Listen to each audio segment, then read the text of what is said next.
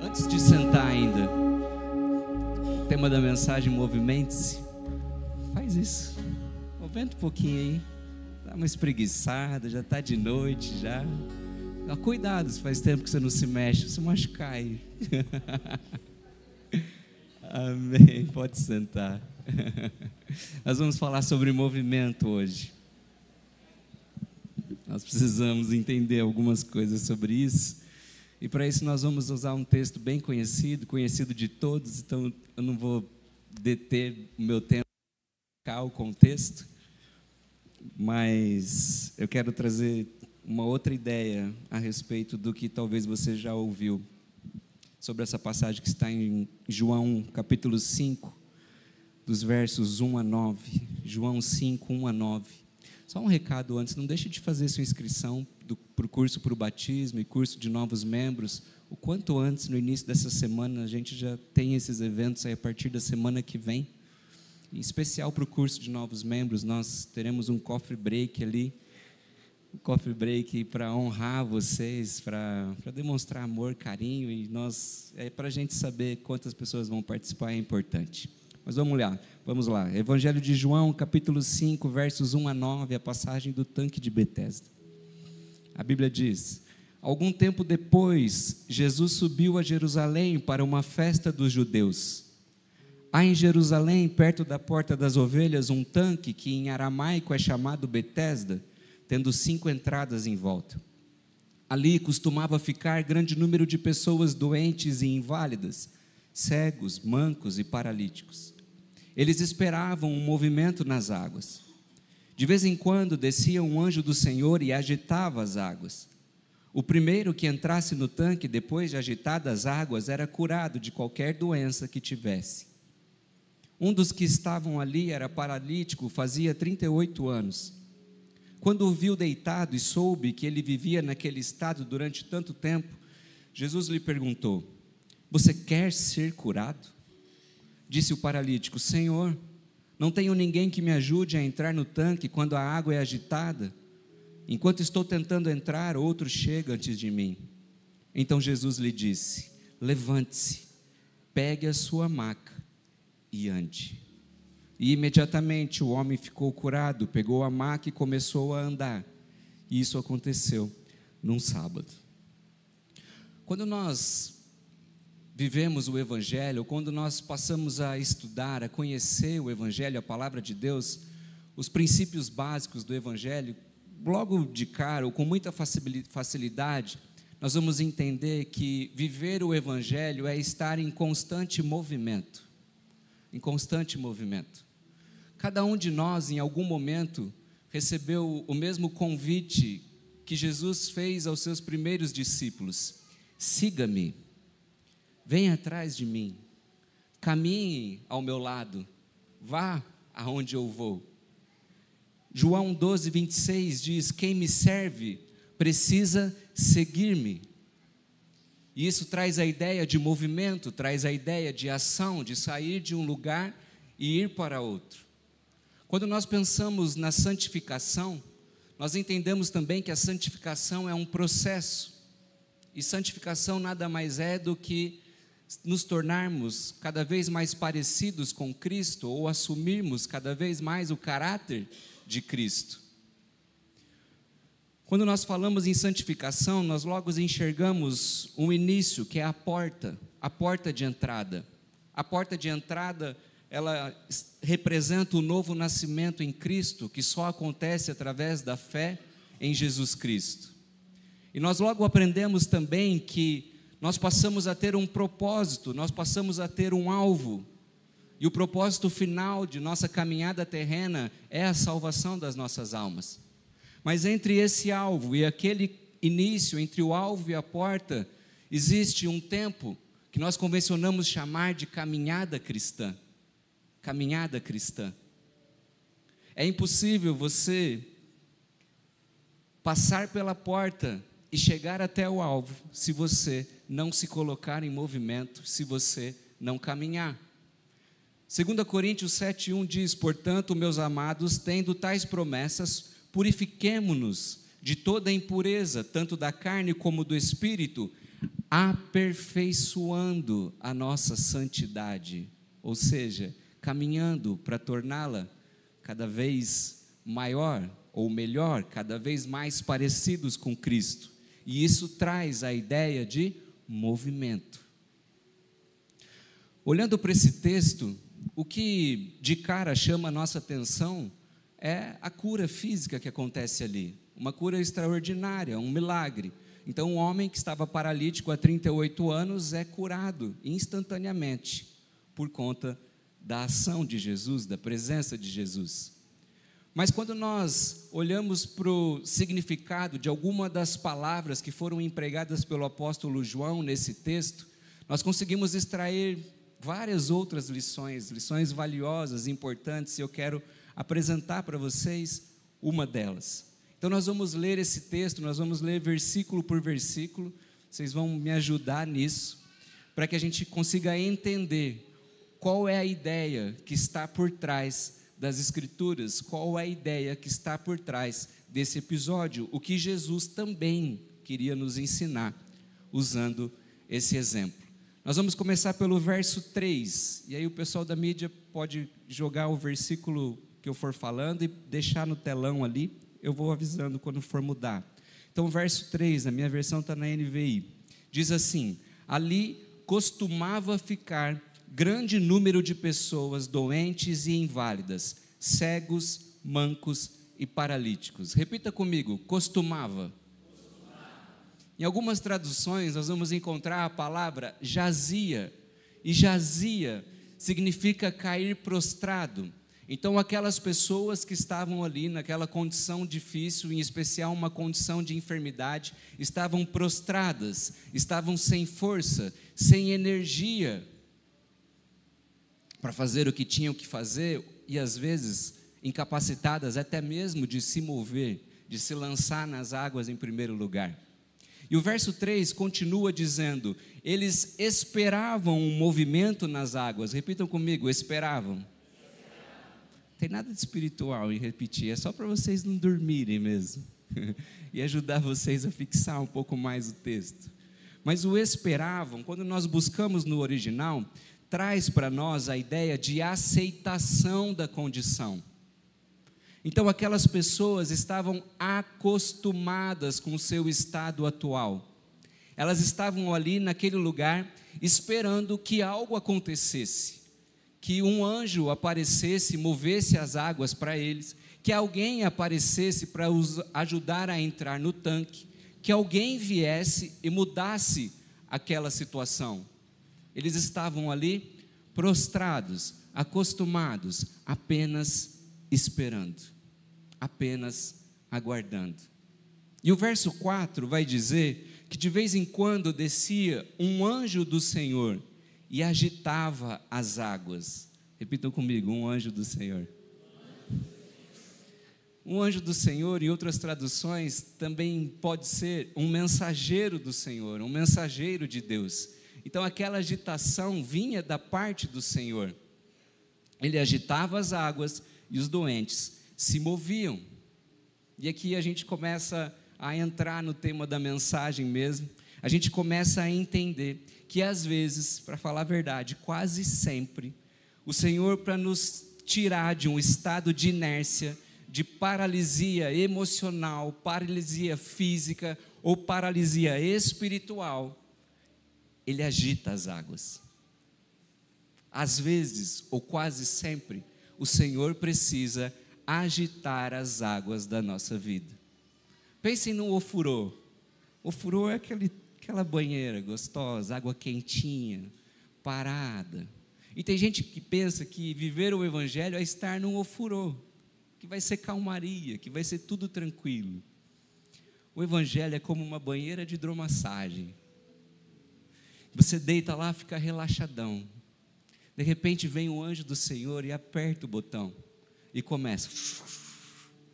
E no começo até parece bom, mas quem já experimentou isso sabe que daqui a pouco começa a coçar aquele jato que pega aqui ou pega ali, e você logo quer desligar aquilo ali. Não é confortável. Quando nós nos recusamos a mudar, quando nós nos recusamos a mudar o nosso padrão de pensamento, nosso padrão de comportamento, ou quando nós demoramos muito para crescer, para alcançar um lugar de maturidade, o Senhor invariavelmente usa de circunstâncias para agitar as águas das nossas vidas. Quem está vivendo em águas agitadas aí? Fala, glória a Deus. É, o Senhor tem propósito com você. Você está num processo de santificação, você está num processo de crescimento, você está num processo de mudança. A verdade é que o Senhor dá uma forçadinha nesse processo de crescimento, nesse processo de renovação da mente, que é essencial para que a gente viva um evangelho saudável. Mas então o Senhor deixou de ser bom porque estava tudo calmo e ele fez a coisa ficar bagunçada? Não. O Senhor não causa enfermidade, o Senhor não traz circunstâncias negativas, mas o Senhor tira proveito delas por uma razão porque Ele te ama demais para te deixar do jeito que você está. É por amor. É como um pai para um filho. O pai quer ver o sofrimento, o crescimento, o sofrimento, e às vezes dá vontade mesmo pegar no pescocinho assim. Mas o pai quer ver o crescimento do filho. E para isso, ele tem que deixar o filho quebrar a cara algumas vezes. É o processo de aprendizado. Eu brinco que o aprendizado é doloroso. o Senhor te ama demais para te deixar como você está. Você crê nisso? Eu tenho convicção disso. Quando nós pensamos em alma, e aí nós estamos falando de emoções, né, de sentimentos, talvez o processo seja mais difícil. Há um tempo atrás, eu, por duas vezes eu recebi palavras proféticas no sentido de que o Senhor estava acelerando, o Senhor estava trazendo uma aceleração na minha vida.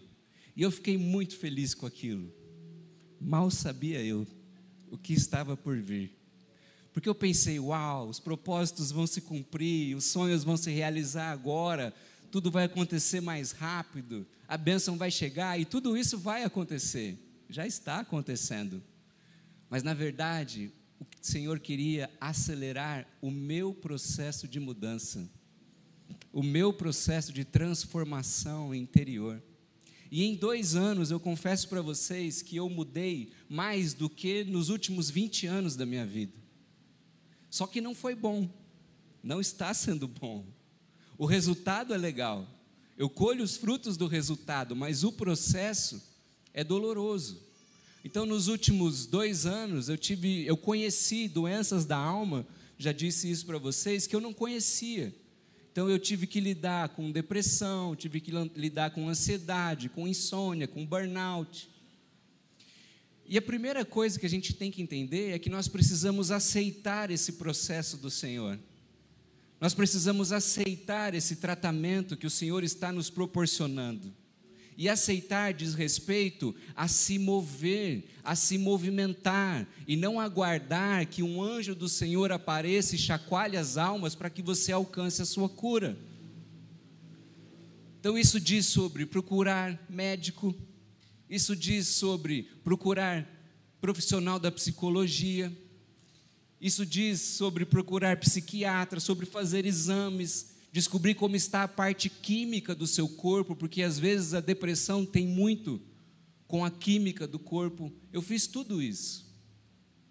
Mas hoje, passando esse tempo, eu enxergo que, na verdade, o Senhor queria mudar o meu padrão de pensamento e o meu padrão de comportamento. Antes de eu passar por essa situação, eu não é incrível isso, é até estranho dizer, mas eu não conseguia identificar meus sentimentos. Eu não conseguia dar nome para os sentimentos. A, a psicóloga falava: O que, que você sentiu nisso? Não sei. Como você dá um nome disso? Não sei. E aí eu comecei a enxergar como de fato eu era, e não como e não apenas como eu pensava de mim mesmo. Eu vi como eu era orgulhoso.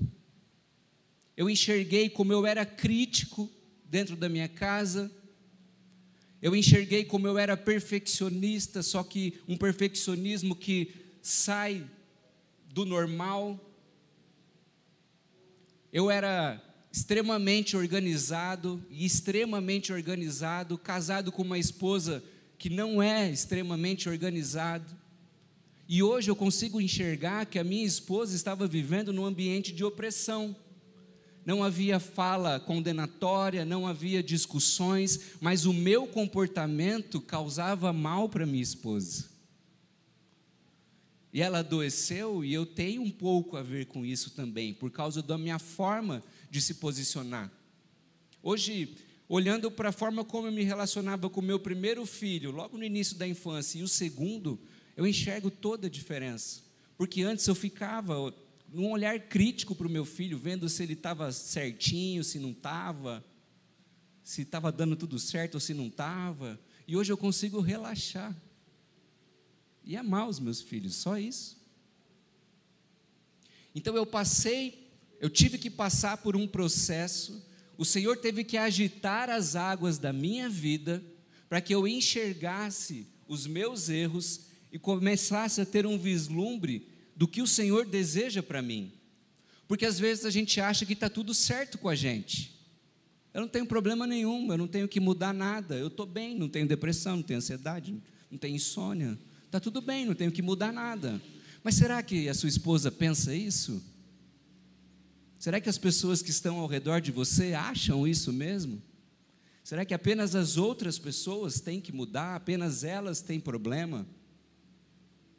Então nós precisamos nos colocar numa posição de caminhar naquilo que diz respeito à alma e entender que há sim o que ser mudado e principalmente tomar as atitudes que são necessárias para que a gente alcance cura, para que a gente alcance crescimento, para que a gente alcance transformação, renovação da mente. O verso 4 vai dizer: o primeiro que entrasse no tanque, depois de agitadas as águas, era curado de qualquer doença que tivesse. O que esse verso está dizendo é que aqueles que entendiam o mover e mergulhassem de cabeça no processo eram curados. E a palavra cura aqui diz sobre ser sarado, sobre ser revigorado, sobre se reerguer, sobre voltar a viver de uma maneira digna. E o verso 6 continua: Quando viu deitado e soube que ele vivia naquele estado durante tanto tempo, Jesus lhe perguntou, e aqui é a pergunta que todo mundo conhece de cor: Você quer ser curado? E aqui tem dois pontos. O primeiro ponto é que Jesus está mudando o padrão de manifestação do sobrenatural. Com a vinda de Jesus, acaba esse negócio de água que cura de água santa, de água de não sei da onde. Acaba esse essa religiosidade, acaba esse sincretismo. E a partir de agora, o, o sobrenatural se manifesta com a presença de Jesus através do Espírito Santo. Esse é o novo padrão. Só há cura com a presença de Jesus através do Espírito Santo. Mas Jesus não muda a moral da história, que é descobrir, em meio às circunstâncias, o quanto as pessoas estão dispostas a sair da inércia. E inércia diz sobre falta de movimento, sobre apatia, sobre resistência à mudança. Jesus está perguntando para cada um de nós: você está resolvido quanto a isso que você quer mesmo? Você está realmente determinado a mudar a sua condição? Você está disposto verdadeiramente a fazer a sua parte? É isso que Jesus está perguntando para aquele homem, para aquele paralítico que sofria de paralisia física, ao passo em que nós podemos sofrer de paralisia emocional ou de paralisia espiritual. 1 Tessalonicenses 5,23 diz: Que o próprio Deus da paz o santifique inteiramente.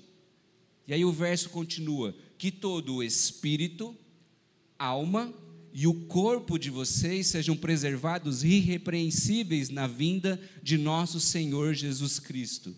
Isso aqui diz sobre ser completo em todos os aspectos: espírito, alma e corpo. E a pergunta é: o que você tem feito com o seu corpo?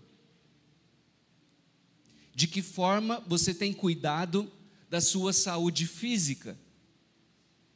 Eu tenho um testemunho em casa, testemunho da minha esposa. Alguns anos atrás ela foi diagnosticada com espondilite e depois fibromialgia. As duas enfermidades são parecidas nos sintomas, porque elas causam dor, e é uma dor constante e incapacitante. Muitas pessoas sofrem disso hoje. E nós procuramos toda ajuda médica possível para que ela melhorasse desses sintomas. Então, antes da pandemia, em que a, o atendimento por teleconferência não era tão presente, nós fomos para São Paulo, passamos por médico lá, fizemos exame lá, exame Maringá, exame Londrina, enfim, procuramos todos os recursos possíveis para que ela fosse curada. Não ficamos parados esperando o Senhor agitar as águas. Vocês estão entendendo o que eu estou querendo dizer? Depois da pandemia, ela continuou passando por consultas, pagando por consultas caras. E eu vou te fazer economizar dinheiro agora, se você sofre desse mal. Depois de tudo o que ela fez, depois de tudo o que ela estudou, nós chegamos à conclusão de que o medicamento, por exemplo, a pregabalina, ela não é curativa. A pregabalina, por exemplo, ou qualquer outro medicamento, vai tratar o sintoma. Ela não vai fazer a doença desaparecer ela apenas vai evitar ou impedir que os gatilhos que causam a dor venham à tona. O medicamento não resolveu o problema da minha esposa. Hoje, a minha esposa, que tinha dores quase que diárias, tem dores de tempo em tempo, ou seja, de vez em quando ela tem uma dor. Vocês sabem o que fez ela mudar essa condição? Alimentação, exercício físico, exposição ao sol, à luz, tempo de refrigério da mente, dormir bem. Se você procurar um médico que esteja interessado na sua cura, a primeira coisa que ele vai dizer para você que sofre disso é para você parar com lactose, açúcar e glúten. Por quê? Porque são alimentos inflamatórios. E a, o problema dessa enfermidade é a inflamação no corpo que causa dor. O meu pai passou por um câncer em 2021, câncer na garganta. E ele foi atendido por uma médica no interior de São Paulo, perto de Campinas, ali em São Carlos, especialista em pacientes de câncer. Era uma nutricionista e, não sei se é nutricionista ou nutróloga. E a primeira coisa que ela falou para o meu pai é: para com glúten, açúcar e lactose. Eles alimentam o tumor, inflamam e fazem a enfermidade avançar. Então nós conhecemos o remédio, aliás, sabemos qual é o veneno, o que causa a nossa dor, o que causa a nossa enfermidade, mas continuamos tomando o veneno. E o pior, colocamos Deus à prova. E colocar Deus à prova é pecado, com exceção da área do dízimo, que o próprio Senhor nos autoriza. Como colocamos Deus à prova? Eu tomo o veneno espontaneamente, por liberalidade, sou diabético, vou, vou ingerir açúcar espontaneamente, porque eu quero, e logo na sequência, quando os sintomas vêm, eu oro a Deus para Ele me curar. Faz sentido? Mas é isso que nós fazemos. É fácil? Claro que não. A nossa cultura hoje, na nossa cultura, tudo tem açúcar, tudo tem glúten, tudo tem lactose, então é sofrido. Você passa por chato, minha esposa passa por chata, aqui não come nada, mas só ela sabe as dores que ela sente. Então ela raramente vai comer açúcar, dificilmente, bem difícil mesmo, ingerir lactose e glúten assim, ó, só se ela estiver passando fome e não tiver outra opção. Existe uma parte que cabe a nós fazer. O Senhor faz o milagre, mas nós temos que caminhar, nós temos que se movimentar, nós não podemos esperar o Senhor descer e movimentar as águas para ser curados, e enquanto isso, nós estamos ingerindo o veneno da nossa enfermidade, o que causa a nossa enfermidade. Seria melhor você ingerir isso e orar lá, Marcos 16. Beberão veneno mortal e mal nenhum lhe fará. Declara isso quando você for ingerir açúcar. Movimento, fazer a nossa parte, o quanto você está disposto a lutar pela sua cura pela mudança da sua condição. Nós podemos pensar em área financeira.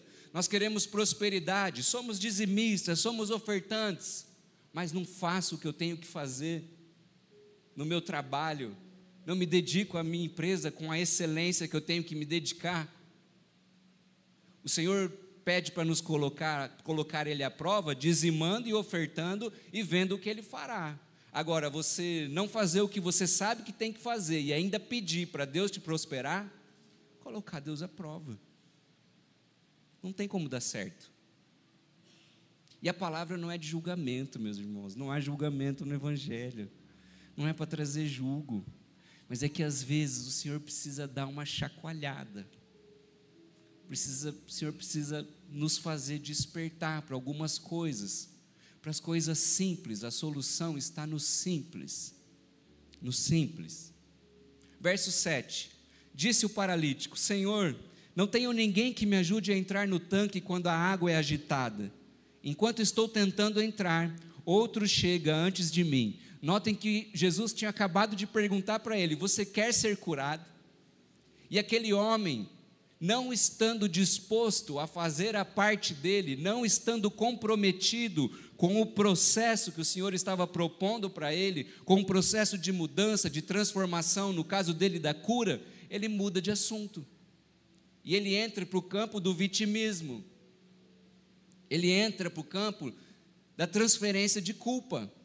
E nós fazemos bastante isso. Ele não estava focado na solução ele não assume a responsabilidade no processo. Mas percebam que no verso 8, Jesus corta o assunto. Jesus pergunta, ele entra no vitimismo, na fuga da responsabilidade, e Jesus já corta e dá um comando para ele. E esse comando está no verso 8, nós vamos ler juntos o verso 8. Verso 8. Então Jesus lhe disse, aí no 3, aí a gente lê junto a partir do levante-se. Você vai profetizar para você mesmo. Se você quiser pôr a mão na tua cabeça, aí você pode pôr. Então Jesus lhe disse: pegue a sua maca e ande. Veja que Jesus usou três verbos no imperativo. Se nós contarmos ali, ó, uma, duas, três, quatro, cinco palavras, fora o artigo ali de cinco palavras, Jesus usou três verbos no imperativo: levante, pegue, ande. Saia desse lugar, saia da inércia, persista, prossiga, volte a caminhar, faça a sua parte. Jesus dá um comando para aquele homem. Jesus diz: interaja com o que eu quero fazer. Eu quero fazer o milagre, mas você precisa entender o processo. Porque o pressuposto, meus irmãos, de toda mudança, eu posso dizer que também o pressuposto da bênção, os coaches dizem isso, eles dizem com razão, é que não tem como nós vivermos coisas diferentes fazendo tudo do mesmo jeito. Se você fizer as coisas da mesma forma, o resultado que você vai obter é o mesmo. Então, se você não procurar ajuda para as questões da alma, você vai continuar com as questões da alma. Se você não entender que você precisa mudar sim o seu padrão de pensamento, de comportamento, você vai morrer o mesmo. se você não entender que você tem responsabilidade no seu processo de cuidado do corpo, da cura física, você não vai ser curado. E só quem tem alguém enfermo em casa sabe o quão difícil, o quão doloroso é conviver com uma enfermidade, mesmo que seja uma dor. Influencia casamento, influencia relacionamento com os filhos. Na verdade, o estômago está mandando nas nossas vidas. Vocês perceberam que Jesus não ora para esse homem? Em diversas outras situações, Jesus ora, Jesus impõe as mãos. Ele impôs as mãos sobre leprosos, pessoas em quem ninguém tocava. Esse homem não tinha lepra. E Jesus não toca nele. Jesus não impõe as mãos nele. Jesus faz diferente. Ele encoraja aquele homem a tomar iniciativa, a se pôr em movimento e a fazer diferente de todos os outros que continuavam ali esperando a água se agitar e que nem viram Jesus passar. Vocês já refletiram sobre isso? Os comentaristas bíblicos diziam que cerca de uma centena de doentes ficavam ao redor daquele tanque. E só uma pessoa conversou com Jesus, o paralítico. Os outros estavam ali, ó Mexe água, mexe água, mexe água, mexe água, vem anjo, vem anjo, mexe água. A cura estava andando no meio deles e eles não viram, porque eles estavam acostumados com um padrão de pensamento, um padrão de comportamento. E eu penso que eles não viram, porque em diversas situações a Bíblia vai falar que onde Jesus passava, multidões se aglomeravam ao redor dele. Mas aqui não. Jesus entra, cura o paralítico e sai para ter problema com os religiosos por conta da cura do sábado. A gente falou de alma, a gente falou de corpo e o espírito. Como está a sua vida espiritual? Sua vida espiritual está paralisada? E aqui não tem muito o que aprofundar, é o básico porque nós temos dificuldade de fazer o básico. Então eu te pergunto: você realmente, sem hipocrisia, você realmente lê a palavra? Você realmente ora? Ou seu tempo de oração é aquele tempo que você tem, que você pega o seu carro e vai até o trabalho? Eu, da minha casa até o trabalho, são oito minutos os louvores de hoje estão meio grandes. Eu só ouço um louvor daqui no fórum, na minha casa no fórum. Que oração é essa? Oito minutos. É melhor do que nada.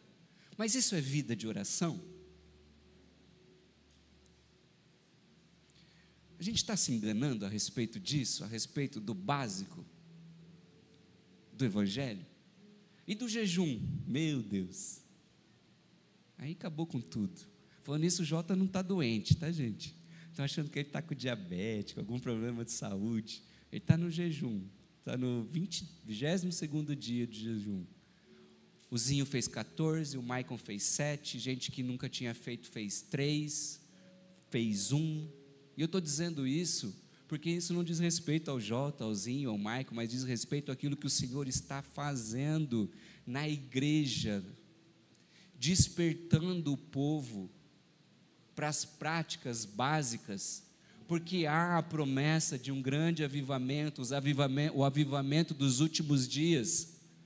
E quando nós lemos a palavra, nós vamos entender que esse avivamento dos últimos dias só acontecerá quando os filhos de Deus se arrependerem e se prostrarem através de jejuns, de choros, de oração. Então o Senhor está movendo a igreja para isso. Eu fiz questão de citar, não é para enaltecer, não, porque a gente estava falando de manhã, se, se Deus pedir para o Jota entregar o jejum hoje, ele entrega, não tem orgulho nisso. É difícil demais para você querer bancar o bom. É obediência a Deus, e a gente tem que falar, porque a gente tem que ter exemplos nessa área também. Vocês sabiam que de cada dez cristãos, apenas quatro já jejuaram por 24 horas? Jejuar por 24 horas, só tomar água 24 horas, de 10, só 4. 60% dos cristãos nunca jejuaram mais de 24 horas. E o jejum é elementar no Evangelho. Sua vida espiritual está em decadência, você se sente morto espiritualmente. Então vamos sair do lugar de vitimismo, de transferência de culpa e vamos pensar: o seu coração está aberto para as mudanças que o Senhor está promovendo na igreja? Para aquilo que o Senhor está fazendo agora, nesse tempo? Para a forma como o Espírito Santo tem movido o povo de Deus para que mais pessoas sejam alcançadas? Para que a igreja avance e entenda, caminhe junto com a sociedade que também evolui? Você está com o coração aberto? Você aceita as mudanças que estão sendo propostas e que não diz respeito a esta igreja, mas a igreja do Senhor? Ou você ainda pensa que tudo tem que acontecer ou o certo é acontecer como você aprendeu lá atrás? Vamos ser honestos, vamos ser sinceros, vamos sair de um lugar de transferência de culpa, de vitimismo, vamos olhar para nós. O meu coração está aberto para as mudanças que o Senhor tem para fazer?